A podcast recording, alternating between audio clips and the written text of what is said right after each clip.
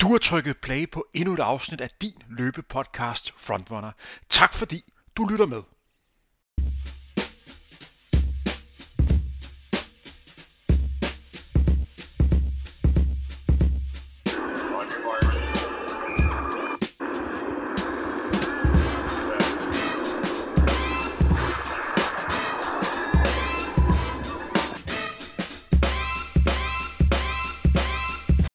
Goddag og velkommen her til endnu en episode af Frontrunner. Det vi skal have fokus på i dag, det er at vi skal snakke med en af de rigtig hurtige danske maratonløbere. Jeg har nemlig Rune Bækgaard med på en telefonlinje. Og før jeg byder velkommen til Rune, så skal jeg lige undskylde over for vores lyttere, at det her det er en udsendelse, som optager online. Men sådan er det, når man gerne vil være aktuelle og snakke med en løber, som lige har præsteret et super løb. Velkommen til, Rune Bækgaard. Jo, tak Henrik. Mange tak. Du har jo lige løbet Rotterdam Marathon, hvor du kom i mål i sluttiden 2 timer, 14 minutter og 35 sekunder, at vi koordineret til nu. Hvis du fik spørgsmål inden løb, om du har solgt den for den tid, har du så taget imod den? Nej. Hvad er det, der gør, at du ikke vil have solgt den? Det er de 5 sekunder.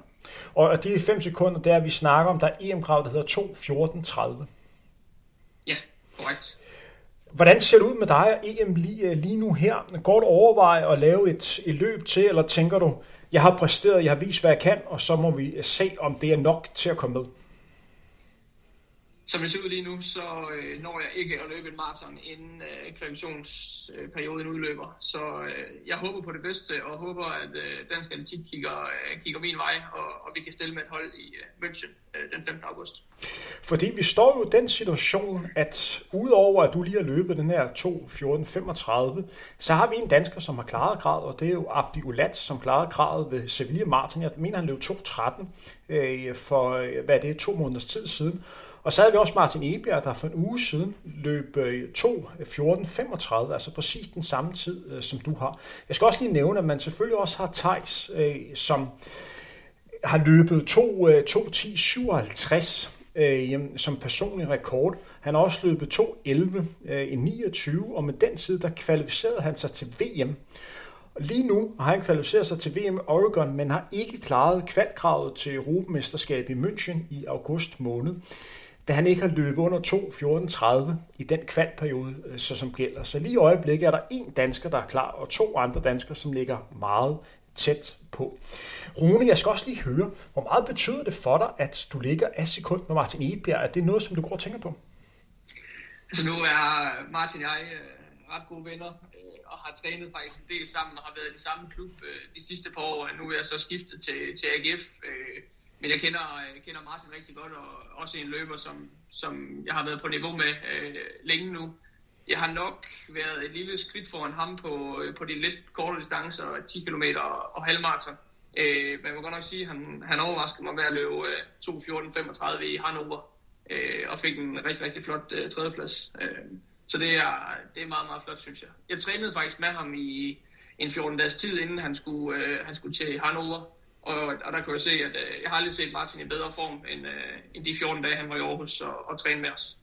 Man håber selvfølgelig det bedste for ens øh, løbekollegaer, men jeg synes alligevel, det er, det er sjovt, at man har to danske løbere, der slutter på præcis samme sekund. Og vi skal også lige nævne, at din tid rent faktisk i starten hed 2.14.33, og sådan blev koderet op.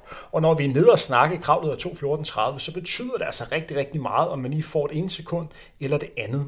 Jeg har selv stået i en situation for et par år tilbage, hvor jeg også stod inden for et par sekunder sammen med Jesper Favsk og Lars Bullolfen, som jeg lå at kæmpe med. Og vi har jo også Abdulat og Tejs, der også ligger inden for et par sekunder. Hvad er det, du tror, der gør, at man har to løbere, der slutter på sekundet? Altså, det er utroligt, man kan det på en maraton. Ja, det, jeg, jeg ved ikke, om det er set før, at, øh, at vi rammer øh, helt præcis en identisk tid. Øh, og jeg var faktisk ret overbevist i søndags. Det var faktisk først om, om sent om aftenen, jeg finder ud af, at min tid den er blevet korrigeret til, til 35. Og som du selv siger, så det kan godt betyde noget i, i det store billede, de to sekunder. Jeg er selvfølgelig bare allermest ærgerlig over, at, at jeg misser med 5 sekunder, ligesom Meo sikkert også er, at han misser med 5 sekunder i forrige søndag. Øh, jeg var ret sikker på, at jeg havde den i søndags, øh, da jeg så måltavlen, men øh, det havde jeg desværre ikke. Rune, det vi skal have fokus på i dag, det er, at vi skal snakke rigtig meget om dit maratonløb i Rotterdam. Vi skal have fokus på dine taktiske overvejelser, hvad for nogle valg du tog undervejs. Så skal vi også lige nævne, at vi har fået rigtig mange spørgsmål ind for vores lyttere, så vi slutter udsendelsen af med, at du får mulighed for at kunne svare på de mange gode spørgsmål. Og I skal virkelig have tak derude. Jeg synes virkelig, det er nogle, nogle gode spørgsmål, som jeg stillede. Men Rune, hvis vi har fokus på Rotterdam Marathon, du kommer ind til Rotterdam Marathon efter to maratonløb, hvor team ikke helt har spillet for dig. Du møder op med den her personlige kort, der hedder 2.16. Jeg tror, der er nogen af 40, som du løb i Flakkebjerg tilbage i 2020. Hvad var det for en rune, der stod på startstrengen i, i, i søndags efter to knap så gode oplevelser? Det var en, øh, en, en løber, som øh, var meget, meget øh, nervøs og havde stor respekt for, øh, for at skulle løbe et maraton. Øh, nu har jeg brændt alderen to gange. Øh, den ene gang i Dresden i foråret 2021, hvor at, øh, jeg kom ned i noget meget, meget træls vejr, og så i Valencia i, øh, i december måned i, øh, i 2021, hvor at jeg simpelthen bare ikke rammer dagen. Øh, og, og så det var en meget, meget nervøs øh, rune, der stod der, men som havde trænet bedre, end han nogensinde havde, øh, og nok aldrig har været i bedre form, end han var. Så, så øh, jeg havde store forventninger til mig selv, men også øh, havde også den der den, den respekt øh, omkring det, fordi jeg vidste, at, øh, at træerne voksede ikke ind i himlen. Når du kigger tilbage på de to maratonløb, hvor du ikke helt har ramt den, udover at der er selvfølgelig noget værd, der, der spiller ind, har du ellers lært noget, som du kunne tage med dig i søndags? Man lærer jo noget af at løbe den her maratondistance. Ja, helt sikkert. Altså, tålmodighed er en lyd øh, på et maraton, som du selvfølgelig også selv ved, Henrik. Øh, og i, i forhold til, hvad, hvad jeg sådan har, har virkelig brugt mange kræfter på øh, siden øh, i hvert fald Valencia, det har været mit væskeindtag, øh, som jeg simpelthen ikke har fået prioriteret godt nok. Øh, det har ikke været godt nok i, i træning op til Valencia. Og, og den her gang, øh, de sidste to måneder, har jeg stort set haft, øh, haft øh, væskecykel med ude øh, på, min, øh, på min lange tur på plus 25, og har nærmest overhydreret mig selv. Øh, så jeg har været vant til at løbe med, med væsken i maven. Øh, og det, det, gav mig, det gav mig noget i, i søndags. Øh, helt sikkert. Jeg drak alle væskedepoter, og det plejer jeg slet ikke at gøre. Så det er i hvert fald noget, jeg har taget med videre øh, og kan arbejde videre på. Du møder jo også ind med personlige akkorder på, på 10 km med 29.12. Du må lige korrigere mig, hvis jeg kommer til at sige noget forkert. Og 1.03, jeg mener det er 48, du har på halvmarathon, som du løb i Copenhagen Half øh, sidste år. Det er jo rigtig vigtigt i forhold til maraton at møde op med selvtillid. Følte du, da du stod i søndags på startstregen, at du havde den tilpas selvtillid i kroppen? Nej, det følte jeg ikke, øh, fordi det sidste løb, jeg har løbet, var, var Valencia, som var en meget, meget træls oplevelse for mig. Øh, så, så den selvtillid, jeg gik ind til, øh, for eksempel til Copenhagen Half med, den havde jeg ikke i søndags. Øh, men, men den er, øh, må sige, den er vendt tilbage og, og har fået, fået endnu mere blod på tanden end nogensinde før øh, efter i søndags. Kan du gøre lytterne lidt klogere på de taktiske overvejelser angående, hvad for et tempo man skal ramme? Vi skal også lige nævne, at til sådan en løb her, så bliver man jo, øh, hvad kan man sige, man bliver race briefet dagen før, hvor man får at vide, hvad er der af muligheder for i forhold til at komme ind i sådan en pacer-gruppe, hvor man kan vide, okay, vil du med i den gruppe eller en anden gruppe? Hvordan var optakten til det, og hvad for nogle valg havde du i forhold til, hvad for et udgangstempo du skulle ud i? For det er jo rigtig vigtigt, at man kommer ud i det rigtige tempo, når jeg går ud fra, målet var at løbe under de her 2.14.30. Ja, det er klart. Altså, øh, vi, vi mødes øh, altid lige øh, en, en dag før, øh, aften før var det så her på, øh, på hotellet, og, og vi får et oplæg omkring øh, pacergruppe, øh, hvor folk de ligger henne, og hvilken pacer der er for sig ansigt på dem jeg finder lynhurtigt øh, tre øh, gutter, som øh, også gerne vil gå ud i noget 3-10-3-12 tempo, øh, og vi finder, finder hurtigt sammen og, og aftaler og starte sammen. Øh, og derfra kan man sige, øh, det, det jeg også har lært ved et maraton, det er, at man sagtens skal have en plan fra starten, men der kan også gå øh, kort tid, så er, så er den plan, øh, så er den plan ødelagt, og det, det fik vi også vist for i søndags. Kan du gøre lytterne endnu klogere på det? Fordi du kommer ud de første 5 km, der runder du i sådan noget 15.54, og det passer jo meget godt i forhold til et lidt konservativt udgangstempo, men fornuftigt alligevel at lægge lidt pas ud på, på 5 km. Hvor mange lå I samlet der? Der lå vi, der lå vi nok otte stykker til, øh, til en start. Der kom nogen nedefra øh, fra Superliga-feltet, som, som skulle op og, og prøve lykken. Øh, de falder ret hurtigt fra igen, og, og vi ligger sammen, os tre, som har aftalt det, faktisk også sammen med Andreas Lommer øh, fra, fra Danmark for Odense, som også var, var, var med i, i Rotterdam. øh, og vi ligger ud til 15, og jeg tror faktisk en dag ud til 13, øh, og der, øh, der stikker ham, øh, Andreas Lommer og, og to andre afsted, og jeg overvejer at gå med, men tænker, det er fint for mig det her, nu, nu øh, jeg skal have tålmodighed og vente til, øh, til i hvert fald kommer ud på den, på den sidste halvdel af, af maratonet. Øh, og vi når op på 16-17 km, øh, hvor, at, hvor der er to, der går op og trækker, og vi, øh, vi ligger ikke og løber stærkt nok, og derfra vælger jeg faktisk at løbe alene øh, allerede ud ved, ved 17. Øh, så jeg løber faktisk alene øh, hjem fra 17 km. Du nævnte jo selv, at du har haft meget fokus på væske. Kan du gøre lytterne lidt klogere på, hvad du drak undervejs? Jeg havde, øh, vi havde væske på hver 50 km, og jeg drak øh, faktisk stort set øh, i alle depoter, undtagen, øh, undtagen et depot, hvor min flaske var taget, og fik øh, tømt, øh, tømt flaskerne. Øh, og vi har kørt en, en, en blanding, øh, som, som jeg havde prøvet hjemmefra og trænet med øh, i det hele, så jeg vidste, at jeg kunne tåle den. Øh, og så prøvede jeg at satse og, og, og tage så meget væske ind, som jeg overhovedet kunne drikke. Øh, og det viser også at, at være rigtig godt, for det, vi, det endte faktisk med at, at, blive, øh, at blive varmt, eller varmt for en, i hvert fald for, øh, for, øh, for nogle skandinaver, øh, som ikke er vant til, til den her varme, for vi kommer fra en træning nu, hvor vi har ligget og trænet i, i maks 5 øh, graders varme. Så, så det blev faktisk øh, varmt hen ad vejen, og, og man kunne mærke, at man begyndte at få saltudtræk. Øh, så, så jeg tror, det gavnede mig rigtig meget ikke at, øh, altså, at, at, at drikke i hvert væskedepot, at jeg prioriterede det. Og for at være endnu mere konkret, øh, hvor varmt snakker vi om? Hvor varmt blev det undervejs? Vi startede i øh, 9 grader, og, og jeg vil tro, at vi slutter i øh, omkring en 15 grader. Og, og man kan jo sagtens mærke øh, der til sidst, øh, at, at der er altså lige lidt varmere øh, til, til slut, og, øh, og man begynder selvfølgelig også at, at, at blive træt øh, til sidst. Øh, og vi kommer ind på nogle områder, som er meget, meget lukket, øh, hvor der ikke kan komme en lille smule vind. Øh, så, så vi løber i nogle områder omkring en park på det sidste loop i, i Rotterdam, hvor at, øh, der ikke kan komme nogen vind ind, og der kan man godt mærke, at man, øh, at man får noget varme, som man ikke er vant til. Rune, hvis vi spoler en lille smule tilbage, og så tager udgangspunkt i den træning, som du lavede i marts måned. Jeg går ud fra, at i hele perioden har du vel trænet omkring Aarhus, har du ikke? Jo, det har jeg. Og det er jo en måned, hvor, at, hvor vi i Danmark har haft masser af sol. Det har faktisk været ganske fornuftig temperatur at ligge og træne i. Men så skete der et skift de sidste 14 dage op imod dit maratonløb, hvor lige pludselig begynder at blæse rigtig, rigtig meget og blive, blive koldt. Og det er jo sådan, når man har gode forhold rent værmemæssigt, så er det også en god måde at lige komme ud og, og få en masse tro for, i træningen, fordi man kan lave nogle gode pas. Og så de sidste 14 dage her, hvor især i København virkelig har blæst meget. Hvordan har det haft betydning for dig, de sidste 14 dage har været lidt udfordret værmæssigt? Det er vel noget, du kunne mærke, er det ikke? Jo, helt sikkert. Øh, og, og jeg har øh, stadigvæk Claus som træner, og jeg har meget, meget tæt dialog med Claus og, og snakker med ham øh, ja, mange gange om ugen. Øh, og især i sådan nogle perioder, hvor at, at jeg kan mærke, at, at for eksempel der er blæst, så er det meget, meget vigtigt for mig, at når jeg skal ud og, og lave et, et, for eksempel et, et konkret maratonpas i det maratontempo, som jeg gerne vil løbe, så er det vigtigt, at når man rammer øh, en modvind, at man ikke ligger okser for at nå det her, øh, at nå det her maratontempo. Clausen træner rigtig meget i watt, og jeg ved, at jeg skal ligge omkring 320 watt, så det er jo i hvert fald rigtig gældende, at man har den i mente, når man rammer modvinden øh, rundt om. Vi træner rigtig meget rundt om Brabrandsøen i Aarhus, og der er det meget åbent, som når rammer modvinden der, så det er vigtigt at ikke at kigge øh, særlig meget på pace, men at i stedet for at prøve at kigge på vattallene, eller hvis man ikke har wattal, så prøve at kigge på pulsen, hvor man sådan cirka skal ligge hen. Og så hvis vi går ind til selve løbet igen i søndags, og vi har jo fokus på, at målet var jo klart, det EM-krav på, på 2.14.30.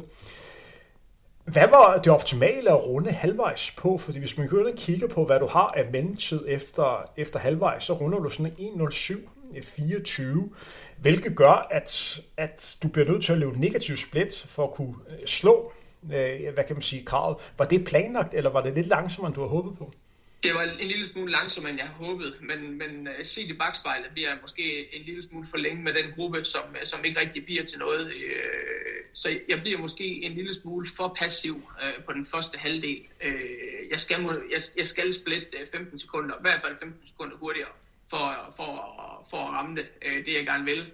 Øh, men det gør så også bare, at jeg har lidt ekstra øh, og løber negativ split øh, på den måde. Jeg er jo selvfølgelig super tilfreds med, for det er meget svært i et maraton at løbe negativ split. Øh, men jeg er super tilfreds med at løbe negativ split. Men jeg, kom, det, jeg vender altid tilbage til de 5 sekunder der. Det er, øh, dem, dem, har man godt, dem har man godt kunne finde i løbet af, af de 42 km. Det er der ingen tvivl om. Hvad med rent mentalt, når du runder halvvejs? Fordi du skal vel også lige være på kræfter og tænke, dame mand, jeg er lige 15-20 sekunder fra det optimale, og jeg ligger alene. Det må vel også koste nogle kræfter lige at komme tilbage på sporet? Det gør det helt sikkert. Øh, og igen, så øh, var det faktisk øh, Valencia om igen med, at, at jeg blev nødt til at slippe gruppen. Øh, fordi det ikke går stærkt nok. Det var så lidt senere i Valencia. Men, men jeg havde bare øh, havde stor respekt for at skulle ud og lave noget øh, fuldstændig alene i, øh, i, øh, i søndags. Øh, men det gik øh, optimalt. Havde jeg ligget med gruppen i, i hvert fald ud til 30, øh, så tror jeg, det har været, øh, været en anden case, øh, vi har stået med nu.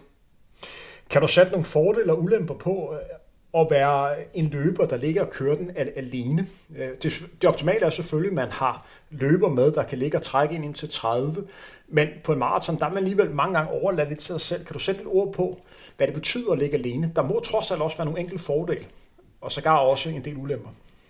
Helt sikkert. Altså, klar fordel er jo øh, basic, når jeg prioriterer at skal have væske øh, på maraton, øh, så meget som jeg gjorde i søndags, så øh, kan der være noget omkring øh, vanddepolerne. Der er altid, øh, det er en hver boksekamp, der er der med at få, med at få fat i sin, i sin egen væske. Øh, det, det er jo selvfølgelig klart en fordel.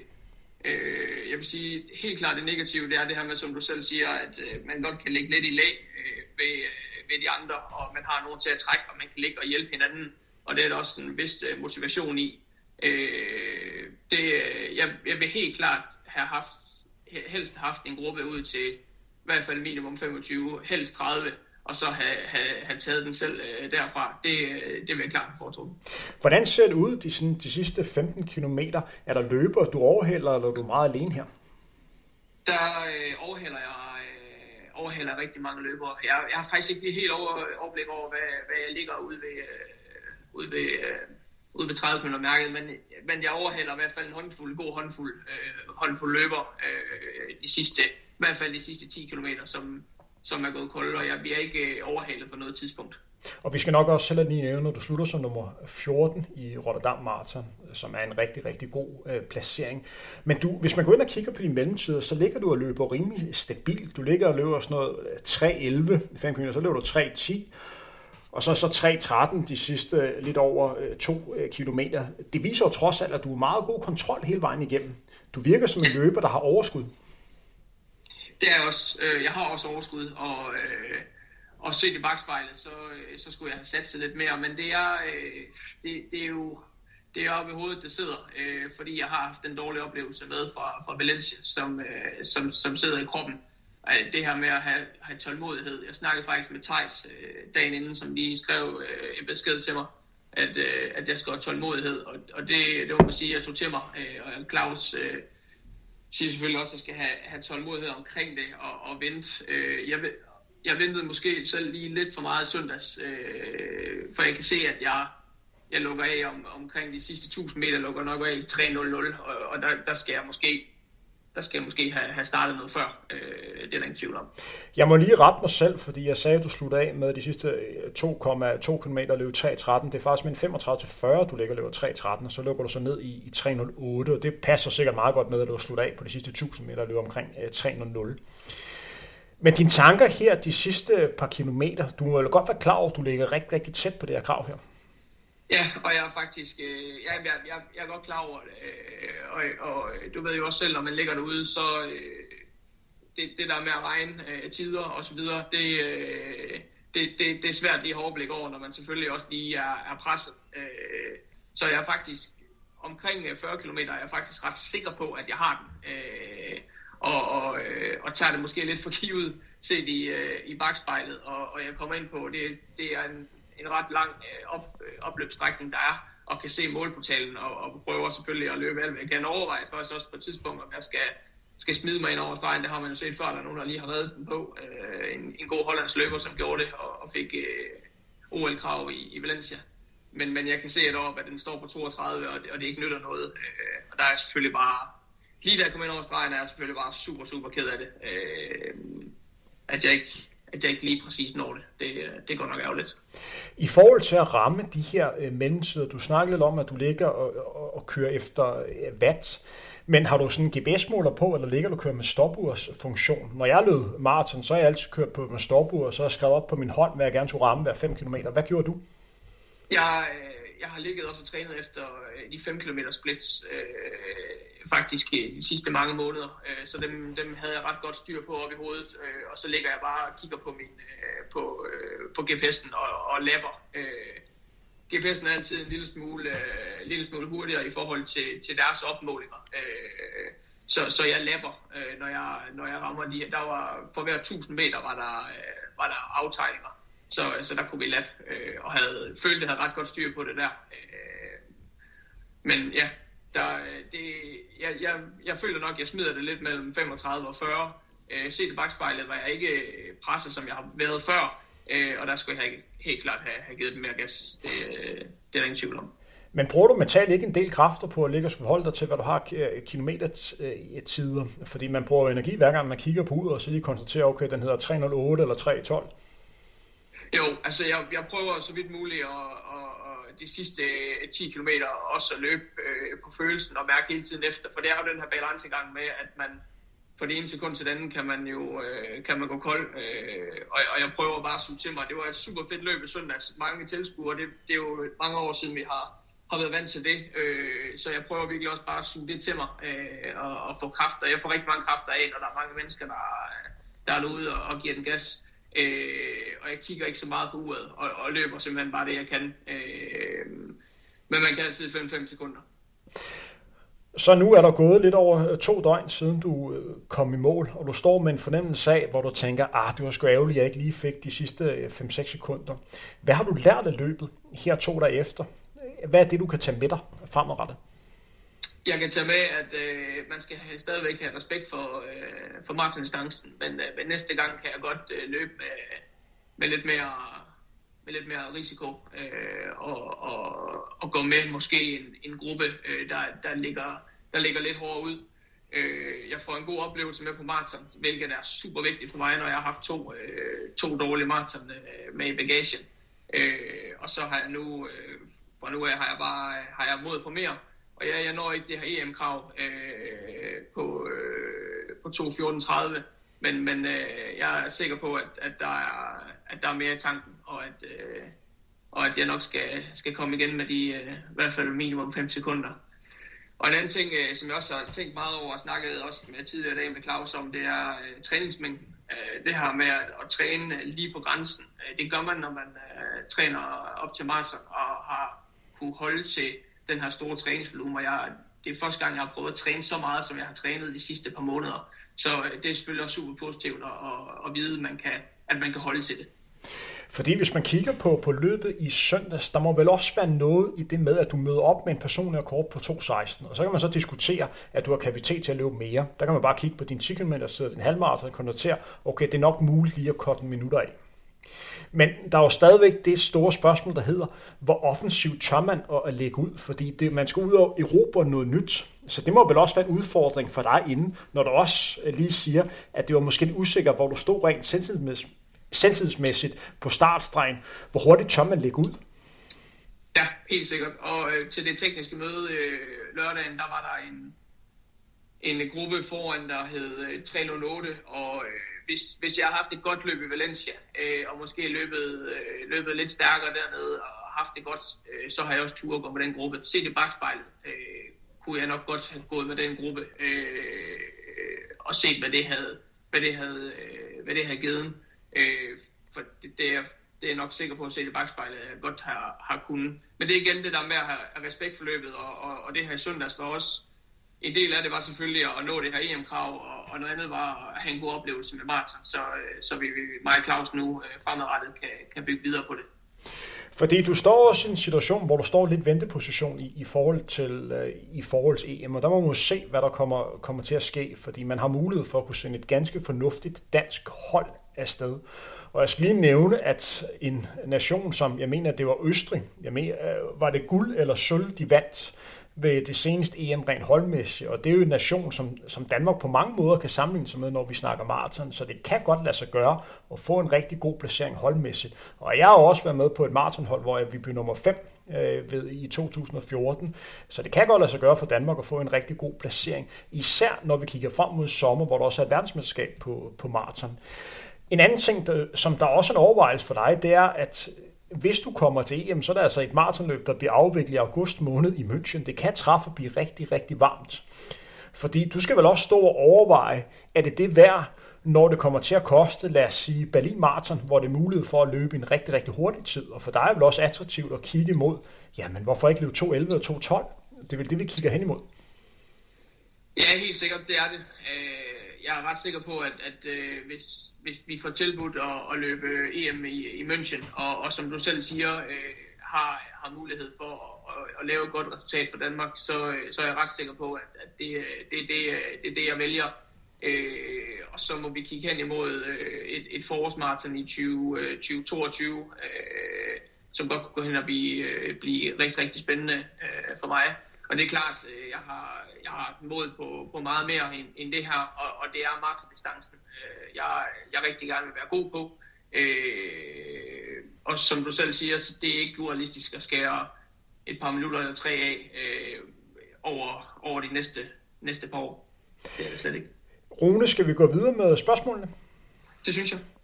Det første spørgsmål kommer fra en løber, som er helt sikker på, at du kender ganske godt. Det er jo din klubkammerat, Jakob Simonsen. Han spørger, hvor fedt er det at være en del af de hvide? Altså nu har jeg skiftet over til, til det hvide ved årsskiftet, og øh, det må også sige, det er også en af de grunde til, at jeg tror, at jeg øh, præsterer på det niveau, jeg gør i søndags. Øh, vi har en super fed gruppe i Aarhus på ind i AGF, som, som, som bruger rigtig, rigtig mange timer sammen. Vi har et rigtig, rigtig godt og sundt miljø derinde i forhold til at, at kan træne på kryds og tværs. Så det er, det er super fedt. AGF de hjælper mig rigtig meget, også rent økonomisk, så jeg kan kan få de bedste, bedst, mulige, øh, bedst mulige forhold. Så det er jeg super, super glad for. Lad os gå videre til næste spørgsmål. Det er en Allan Lund, øh, som spørger, synes ikke, man ofte ser Rune på højdetræningslejr? Er det noget, han bruger? Overhovedet ikke. Jeg har aldrig nogensinde været på en træningslejr. Øh, og det er jo noget af det, som, som man kan sige, for måske at tage det næste skridt, eller det, det, det næste step, så er det jo noget af det, der skal, der skal, til, at, der skal til at overvejes øh, at gøre. Øh, det, det er klart, at, at der er nogle af dem, nogle af de løber, som jeg sammenligner mig selv med, og som bliver sammenlignet med, de, øh, de tager på træningslejr. Øh, nu er det sådan, at jeg har et øh, fuldtidsjob, som øh, jeg selvfølgelig skal tage, tage ferie fra, øh, for at kunne komme på, øh, på, på træningslejr. Så det er noget af det, der helt klart skal, skal kigges på de næste par år. Det er den tvivl om. Lad os øh, gå videre til nogle af de, øh, nogle af de næste spørgsmål. Øh, det næste spørgsmål er for Ole Toft. Man bliver jo tit sammenlignet i forhold til den danske rekord, så du kan næsten gætte dig til, hvad der kommer nu her. Fortsat 5 minutter fra den 37-årige gamle danske rekord. Hvad skulle til for at komme i form til at slå den? Du har jo nogenlunde svaret på det, øh, på det forrige spørgsmål. Ja, der, der tror jeg, det bliver noget med at og og øh, hvis det var realistisk for mig at skære ned på arbejde øh, og, øh, og tage på højdetræningslejr og, øh, og få sat, noget, få sat noget godt sammen. Øh, om det er realistisk eller ej, det, det, det, det, skal jeg ikke, det skal jeg ikke kunne sige. Øh, men, men der, er i hvert fald, der står i hvert fald to i, forhold, øh, i køforhold til mig, øh, der, der har første ret til den, øh, til den danske rekord. Øh, og jeg er ret sikker på, at den bliver slået, øh, hvis ikke øh, den bliver slået i år, så bliver man slået næste år. Og øh, uden at, at jeg kommer til at gætte helt forkert, så har jeg en idé om, at det er Abdi og Tej, som du lige nævner her. Det er korrekt, ja. Du nævnte jo i det sidste spørgsmål, at der var nogle løbere, som, som du sammenligner med, som er på højdetræningslejr. Hvem er det, du sammenligner med? Altså, det er jo, øh, det er jo, det er jo svært at, øh, og sådan, og, og, og, at det får det ud over læberne, men, men jeg sammenligner med Thijs og Abdi. Øh, man kan argumentere for, om jeg er den tredje eller fjerde bedste løber øh, på maraton lige nu i, i Danmark, og, og jeg tror også, der kommer nogle, nogle, nogle flere, som begynder på maraton. Der er Jakob Simonsen, som jeg er klubkammerat med, som, øh, som i hvert fald har ytret, at han også godt kunne tænke sig at, at, at starte på maraton. Det, øh, det tror jeg bliver rigtig spændende. Men det er øh, nogle typer som, øh, som dem, som jeg, øh, jeg sammenligner mig med, som, som, som tager på, øh, som tager på højt træningslejr. Øh, så ja, men Rune, er det ikke naturligt, at man sammenligner sig med, med løbere, som lige har løbet en lille smule hurtigere øh, end dig? Er det ikke naturligt? Det er vel de første løbere, der, der kigger nedad, undskyld mit sprog, men kigger mod løbere, som har et langsommere personrekord som en selv. Jo, det er klart. Jeg, jeg kigger fremad. Det er, der, det er der ingen tvivl om. Øh, jeg vil sige, der er stadigvæk et, øh, et stykke vej, men man, man når ikke langt med ikke, ikke at drømme lidt. Lad os gå videre til det, til næste spørgsmål. Øh, som sagt, det er nogle rigtig fine spørgsmål, vi har fået ind. Øh, David Flaskær Adelskov, og jeg beklager på forhånd, hvis der er nogle efternavne, jeg kommer til at udtale en lille smule forkert. Spørgsmålet, hvad vil du vurdere følgende hver for dig i minutter på et maraton? Og nu vil vi godt høre, at det bliver et svært spørgsmål at svare på. Øh, Carbon Raceco anno 2022 øh, versus Raceco anno 2013 uden carbon. For eksempel 3 minutters værdi. Og det er jo et, et spørgsmål, som er meget, meget svært på dig at svare på. Men har du lige øh, nogle ting, som du vil lige knytte kommentar til her? Uh, jeg synes, øh, det er jo selvfølgelig en, øh, en snak øh, omkring carbonsko. Der er ingen tvivl om, at, at, øh, at det, det giver jo helt, helt klart en, en fordel, men det er jo altid svært at sammenligne, og det er svært at sammenligne tider, øh, og det ene og det andet. Øh, men, men altså, for, for mig så... Øh, så jeg, jeg bruger ikke så mange kræfter på det, fordi jeg har ikke, øh, jeg har ikke, jeg har ikke prøvet at, at løbe i andet end øh, end en carbon-sko. Øh, så, så det er selvfølgelig øh, super svært for mig at, at svare på det her spørgsmål. Hvis jeg skal lige knytte en kommentar på det, så synes jeg, at man skal lige øh, være opmærksom på, at man naturligvis ikke øh, skal og sammenligne i tider, der løber på forskellige niveauer. Hvis man alligevel ønsker det, så er den måde, man sådan kan, kan gøre det, og måske kommer tættest på, det går ind og kigge på ranglister, og så går ind og se, hvor ligger man nu her i forhold til, hvad man på løbet for 10 og 20 år siden. Også i forhold til eventuelt kvalgrav, i forhold til store mesterskaber. Og selv det viser nok ikke et retvisende billede, fordi udover at der er sket en udvikling i sko, så er der også sket en udvikling i, hvordan man træner. Man restituerer måske endnu bedre, og ruterne måske også blive, øh, hvad kan man sige, endnu bedre til at løbe stærkt. Og så er der også en dominoeffekt, der hedder, at når nogen begynder at bryde en barriere, så er der også andre, der følger med. Så det er jo meget svært at være konkret her. Lad os gå videre til det næste spørgsmål. Og puha, det her spørgsmål, det er noget, vi kunne snakke rigtig lang tid om. Træning over 100 km om ugen versus træning under 100 km om ugen. Hvor meget giver det?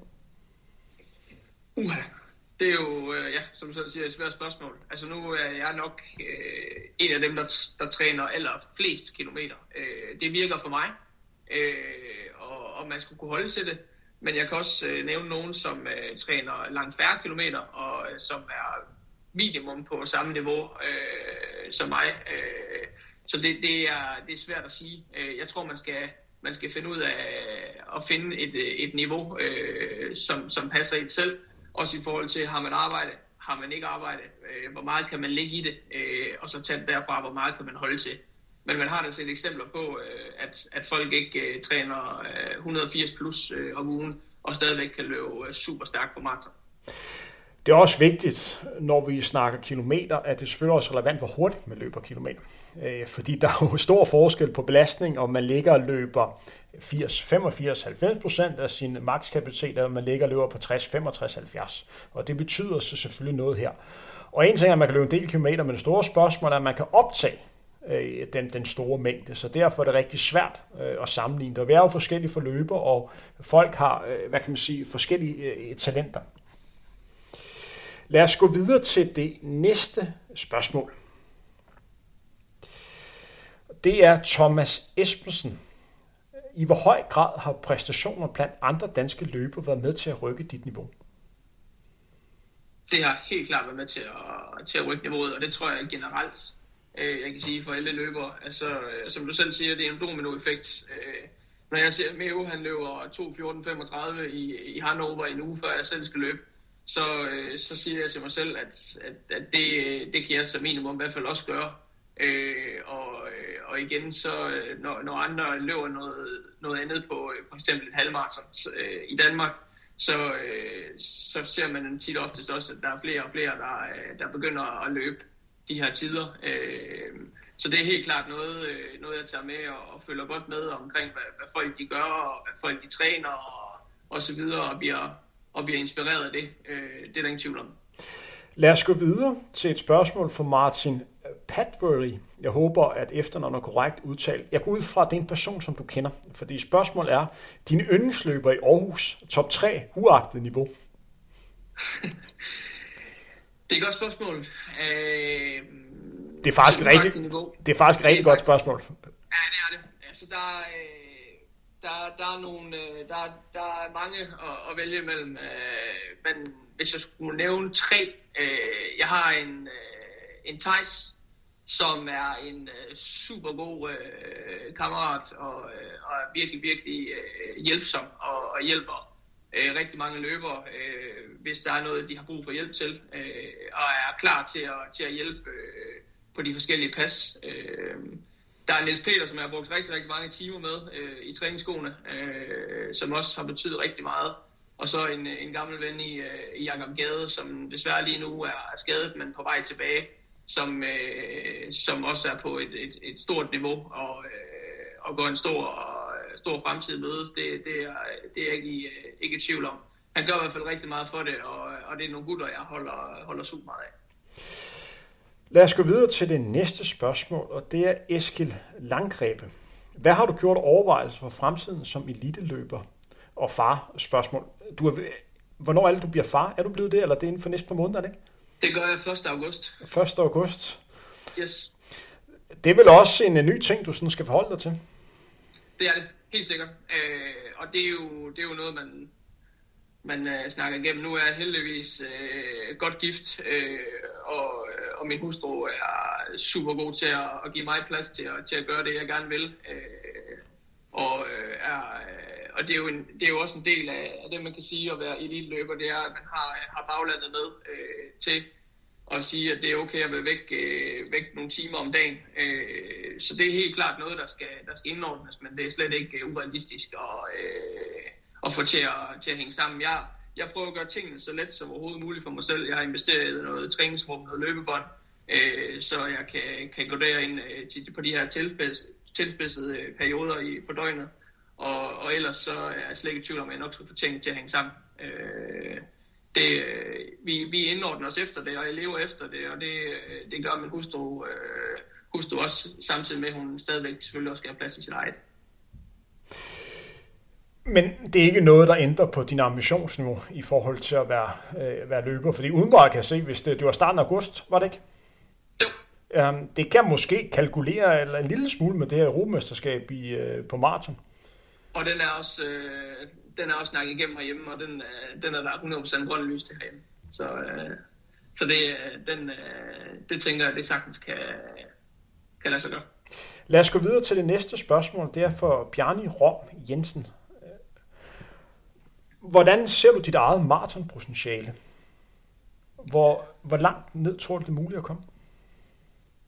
Det, øh, det er jo meget, meget svært at vide. Og igen, så er det jo øh, Martin også et spørgsmål om held at ramme det rigtige felt, ramme det rigtige vejr, som du også selv ved, Henrik. Så, øh, så, så det er jo svært at, at, at, ramme, at ramme dagen. Altså, jeg vil sige, og stadigvæk at skære nogle, skære, skære nogle minutter af, og, og hvorfor ikke komme ned på, på noget, der hedder 2.10, øh, måske 2.39. Det, øh, med den rigtige træning, uden 7.13, uden skader og, og kontinuerlig uh, træning igennem, uh, igennem mange år, så, uh, så, så, så er det urealistisk. Uh, det, uh, det synes jeg ikke. Og man skal, uh, man skal nogle gange skal man skyde højt, og det kan godt være, at jeg skudt for højt, men så har jeg i hvert fald prøvet det. Så det afskrækker dig ikke at tænke 209 på en maraton? Nej, det gør det ikke. Det er jo positivt. Lad os gå videre til det sidste spørgsmål, og det er en person, som har stillet øh, et spørgsmål tidligere, men han har hele to spørgsmål til dig. Det er Thomas Espensen. Hvad er det vigtigste tiltag eller ændring, du har gjort for at rykke dit niveau?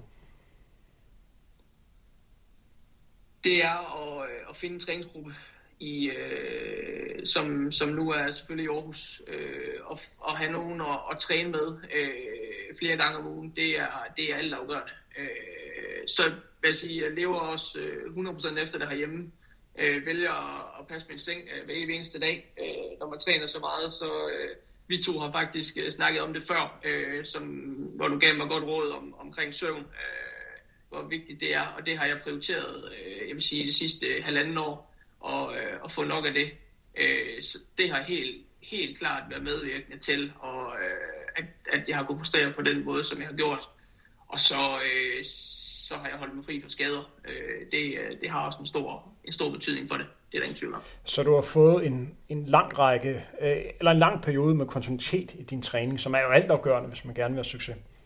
Ja, det har jeg øh, over en, en længere periode. Rune, vi er nået til vejs ende med spørgsmålet øh, for vores kære lytter. Det aller sidste spørgsmål til dig, det hedder, hvad byder de næste på uger på? Jeg tager lige en uge med afslappning, og så øh, har, der, har vi DM 10 km landevej i, øh, i Aarhus den lørdag, den 23. mener jeg, øh, hvor at, øh, jeg stiller til start, hvis, øh, hvis benene tillader det, og, øh, og tager det lidt som en, som et træningsløb, øh, og så må vi se, hvad det bliver til. Det bliver spændende at se. Nogle gange kan man jo være rigtig godt løbende efter et maratonløb. Andre gange ja, kan man være det, rigtig træt. Ja, lige præcis. Nu må vi se, hvad der sker. Det lyder i hvert fald som en, en gratis omgang. Rune, jeg vil trods alt sige uh, tillykke med en ny personlig rekord. Uh, jeg ved, at de sidste par sekunder er, er bittert, men af erfaring ved jeg, at man altid skal nyde, når man sætter en ny personlig rekord, fordi man ved sgu ikke, hvornår den næste personlig rekord bliver sat. Tak for det, Henrik, og tak fordi, at uh, jeg måtte være med. Og uh, Rune, held og lykke, og tak fordi jeg måtte uh, ringe dig op. Jeg håber, jeg, jeg håber, at du kommer til EM og, uh, og rammer dit, uh, dit mål. Vi, vi krydser fingre. Lad os, lad os håbe det bedste.